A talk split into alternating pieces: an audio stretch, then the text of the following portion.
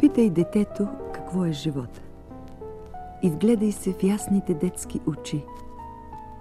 В тях ще проблесне очудена нота и в отговор детският смях ще звучи. Какво е животът? Попитай младежа. Ще чуеш, това е красивия ден, денят ми на младост, мечти и купнежи, денят ми от слънце добро озарен. А старецът грохнал ще каже горещо. Обичам живота красив, окрилен. Животът е скъпото, святото нещо, което отива си бавно от мен. Със същите думи запитай тогава поета и слушай добре. Животът това е, което остава да диша, топти и цъфти след смъртта.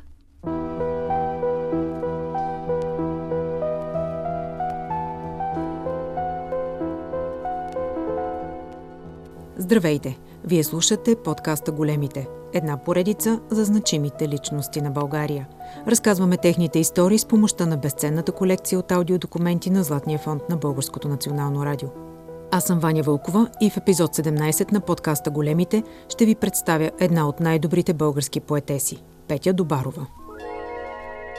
На 25 април 1962 г., точно преди 60 години, в Бургас се ражда Петя – която години по-късно ще стане слънчевото момиче на българската поезия и проза. Штръклесто и слабо, тънко като притка. С очи дълбоки скестенява плитка. Остата и празна липсват десет зъба, бавно дъвче мляска като баба щърба. Котките обича, нежно ги прегръща, с ръце издрани в къщи се завръща. Често по дървета в двора се катери, често с петлите силите си мери – ала в клас я вижте. Кротка е светица, ниже леко-леко шестица след шестица. Коя е тя? Коя е тя? Петя. Едно талантливо дете, което показва от най-ранна детска възраст, че ще върви ръка за ръка с таланта, честността, емоцията и любовта. Петя научава сама буквите, когато е на две години. На три вече чете, а на пет взима книги сама от библиотеката – от много малка започва да вижда света в поетични образи.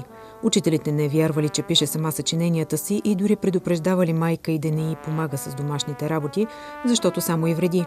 Но Мария Добарова, майката на Петя, не само, че не се намесва в детските й пориви да твори, а изиграва голяма роля в изграждането на личността й, като в същото време я напътства в света на изкуството. Петя Добарова учи в английската езикова гимназия в Бургас, което е нейна мечта. Споделяла е, че обожава английския език. Многократно изнася литературни четения на свои творби пред съучениците си. Независимо от ранната слава, която я определя като най-младата сред големите творци на България, Добарова остава прележна ученичка и палаво момиче. Тя е изключително общителна и лъчезарна и има много приятели – Любимите места в родния Бургас са плажът, луна паркът и морската градина, където свири на китара, пее и се забавлява. Най-живата улица, най-младата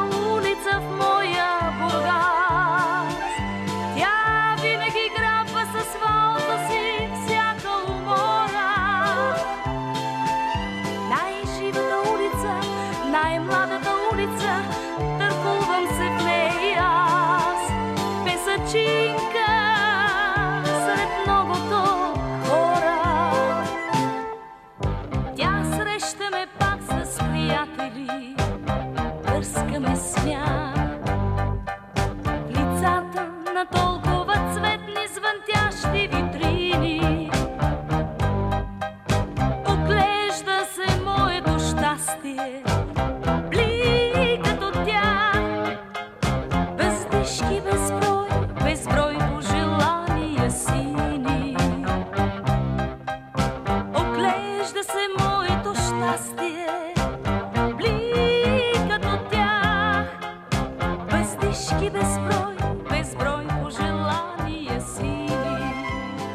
Петя Добарова започва да пише стихове в най-ранна детска възраст. За откривател на таланта и се смята великият Христофотев. С усета си на голям поет, той усеща особения начин, по който момичето гледа на света около себе си. Първите творби на Петя Добарова са публикувани във вестниците Септемвриче Народна младеж и в списанията Родна реч и младеж. В редакцията на Септемвриче и Родна реч, две от най-известните издания за деца преди 1989 година, не са вярвали, че стиховете, които праща майката на Петя Добарова, са писани от дете. Изненадвала ги не само образността и зрелостта им, но и продуктивността на авторката. Понякога получавали по 20-30 стихове наведнъж.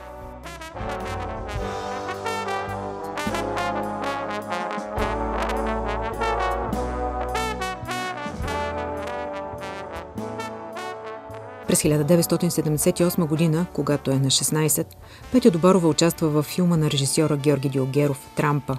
Запис от 1998 година, който се съхранява в Златния фонд на БНР, той споделя, че младата поетеса много му е помогнала при работата по лентата.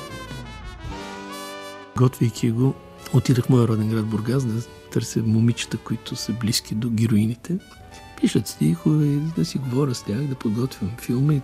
Аз и до сега си вярвам в това, че колкото по-стабилно стъпиш върху действителността, колкото повече истина заложиш във филма, колкото повече се съпоставиш с живота, толкова по-шанс има филмът да стане близък на хората, да му повярват.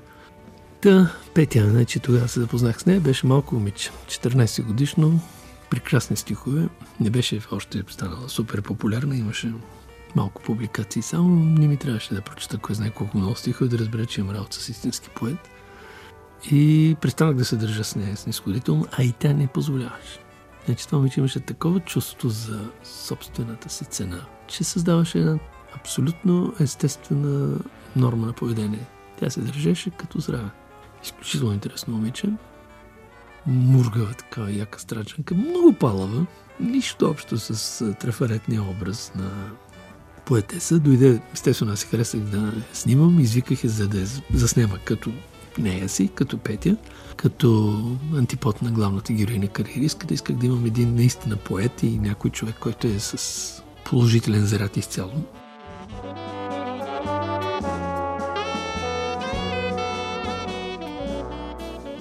По време на снимките на филма Трампа, една вечер, докато се забавлява в дискотека в курорта Боровец, Петя среща Пер, швед, в когото се влюбва. Той остава първата и единствената й любов. В дневника си го описва като далечен, светъл, чаровен и нежен. Водят активна кореспонденция известно време, след което той внезапно престава да й пише. Нещо, което тя преживява много тежко. В творчеството на Петя започва да се появяват тъжни нотки, започва да гледа по различен начин на себе си и света, който я заобикаля. Но, въпреки всичко, не губи оптимизма си за доброто. В края на 1979 година тя се включва в ученическа бригада във фабрика за производство на бира. По време на практиката една от машините е повредена. Пада част от брояча, няколко бутилки минават непреброени и това е повод да накажат Петя. Наказанието е намалено поведение. Нещо недопустимо за отличен ученик по времето на комунизма. По-трагичното е, че това слага край на мечтите и да учи литература в Москва. Несправедливото и ненужно наказание дълбоко наранява младото момиче. Силно разочарована и огорчена, на 4 декември 1979 г. Петя Добарова избира сама да се сбогува с живота. Само на 17 години.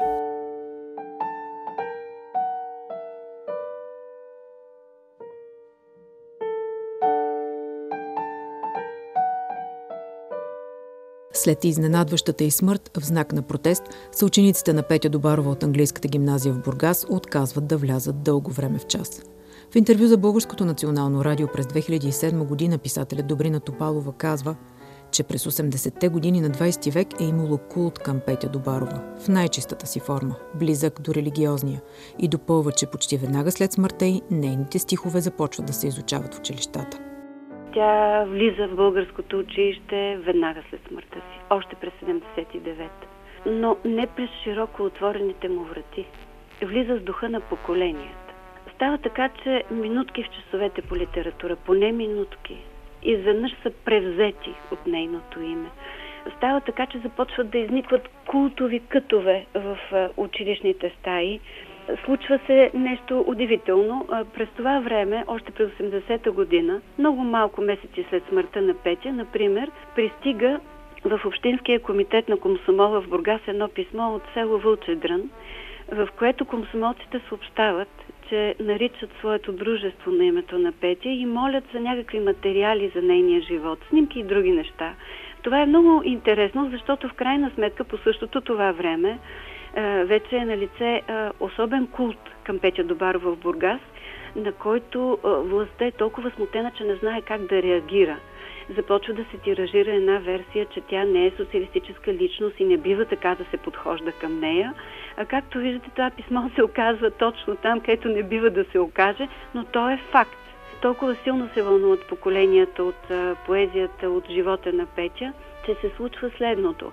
Години преди официалното разрешение, т.е. преди а, канонизирането, поне чрез учебните програми, тя си присъства в българското училище, изнасят се рецитали, правят се вечери, изобщо диша в него. Към края на 80-те вече започва един дебат в публичното пространство, преди всичко на страниците на, на вестник Средношколско знаме, дали не трябва да се регламентират такива часове. И това се случва скоро в часовете по свободно избираема подготовка. През 90-те години се появяват стихотворения на Петя в учебниците, четанките за трети и четвърти клас. По-късно ще се появят и в учебниците за пети клас. През 94-та година, което е особено интересно, се появява първият методически текст, който дава идея за това как може да бъде изучавано творчеството на Петя Добар в българското училище. Но факт е, че този процес обръща с главата надолу традицията, защото обикновено трябва да е иначе, да има някаква методическа идея, доста солидно разгърната, да влезе в учебните програми един автор и тогава той да влезе и в часовете. При Петя този процес е точно обратен. Мога да кажа, че една от най-консервативните институции в социалното пространство, каквато е училището, е превзета отвътре – С годините поезията на Петя Добарова става вдъхновение за много певци и композитори. Тончо Русев, например, написва 15 песни по нейните строфи, но най-много песни по стиховете на бургаската поетеса изпяла Ваня Костова. Прави го дори на първия митинг на СДС през декември 1989 година. Още един безценен запис от Златния фонд на БНР. Искам да изпея една песен, една песен в памет на Петя, памет на всички талантливи и честни хора, унищожени у нас. Една песен в подкрепа на децата ни. Децата, нашето бъдеще. Понякога съм толкова добра, че цялата изтръпвам и боли ме. И вените ми сплетени ми търсят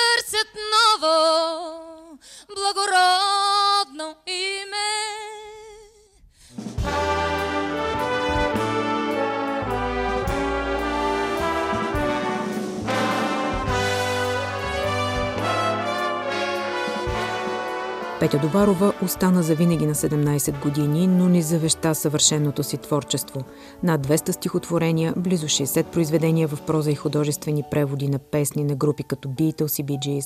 Много български поети, писатели и творци са възпели и възкресили Петя Добарова в стихове, театрални спектакли, както и филми посветени на нея. Съвсем наскоро излезе последният – Петя на моята Петя – филмова история, вдъхновена от ярката и личност – на нейно име се организира и един от най-престижните конкурси за млади писатели в България. От 1995 година думът от детството на Петя Добарова е превърнат в музей по инициатива на бургаската общественост.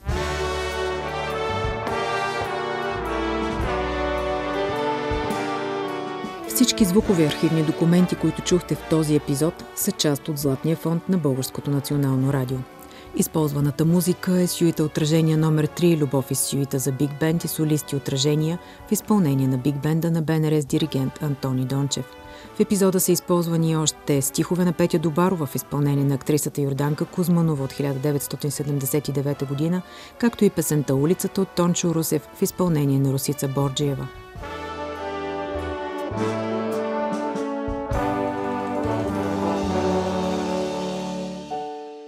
Още много интересни факти за великите личности на България и света можете да научите, ако посетите интернет сайта archives.bnr.bg. Всички епизоди на големите можете да чуете в платформата на BNR Binar BG, както и в SoundCloud, Spotify, Apple Podcasts и Google Podcasts. Присъединете се към канала БНР подкасти във Viber, за да получавате информация за всички нови епизоди от подкастите на Българското национално радио.